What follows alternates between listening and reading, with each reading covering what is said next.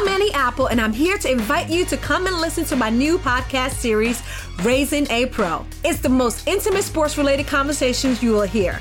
Each week, we explore the journeys of some of your favorite NFL players through the eyes of those that know them best. From Joe Burrow, DeAndre Hopkins, Myles Garrett, Ezekiel Elliott, Nick and Joey Bosa, just to name a few. With exclusive insights and information, we leave no stone unturned. Subscribe now to Raising a Pro on your favorite podcast app.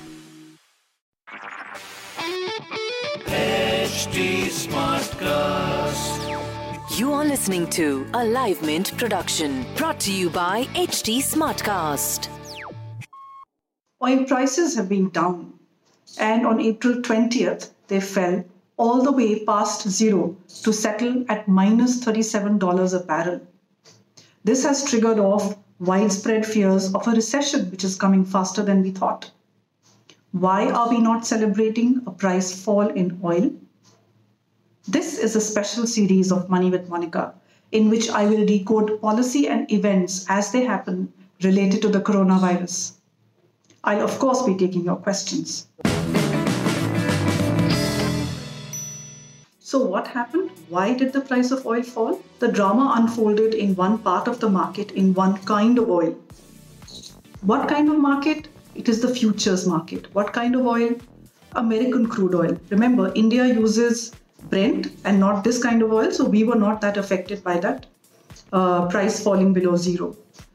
But what is this futures market? A futures market is a market where today you can write a contract for a small price called a margin, which assures you a certain price and a certain quantity somewhere into the future. For example, if you're a refinery and say you wanted one barrel of oil next month, you can buy a contract today for a certain price next month, you will definitely get that barrel of oil. So that's the futures market. Now, on April 21st was the settlement date. The settlement date is the date at which that contract expires, and the person who had bought the contract will either take the delivery of oil or they roll that contract forward for the next month. So now we are on April 20th. The contracts are expiring tomorrow, and the person who has to take a delivery has a problem. Now, why he has a problem? Now, two more actors enter the stage. One is coronavirus, and the second is geopolitics. Now, coronavirus has caused the global fuel demand, the oil demand, to drop by more than 30%. So there is more oil, the oil fields are pumping out, so there is more oil. Supply rises, uh, demand is not there, price should fall. We are okay with that till now. But the oil producing nations can cut supply to keep the prices higher than they are today. Who are these? Large countries like Russia, Saudi Arabia, and America, the three largest oil producers. Geopolitics and the uh, equations between these three stopped any negotiations on cutting production, especially between OPEC plus, which is Russia, plus OPEC. It is, of course, difficult for both Saudi Arabia and Russia to cut production because their economies are based on oil export. And for the US, it's really about energy security and, of course, politics. So, uh, production is not cut by the amount that would have caused prices to stabilize. There's a glut of oil in the market. And the world is running out of storage capacities. It seems almost 60% of the bunkers and the storage hills are full of oil. And at the current rate, it would just take a few more months to fill it to capacity. So there's a glut of oil, there is a lockdown in the US, and your contract is expiring tomorrow, where your delivery is going to be in Cushing, Oklahoma, which is landlocked. Ship tankers cannot reach it. There's uh, the road transport is difficult. The cost of that delivery of oil is higher than what you're willing to pay somebody to take that oil off your hands.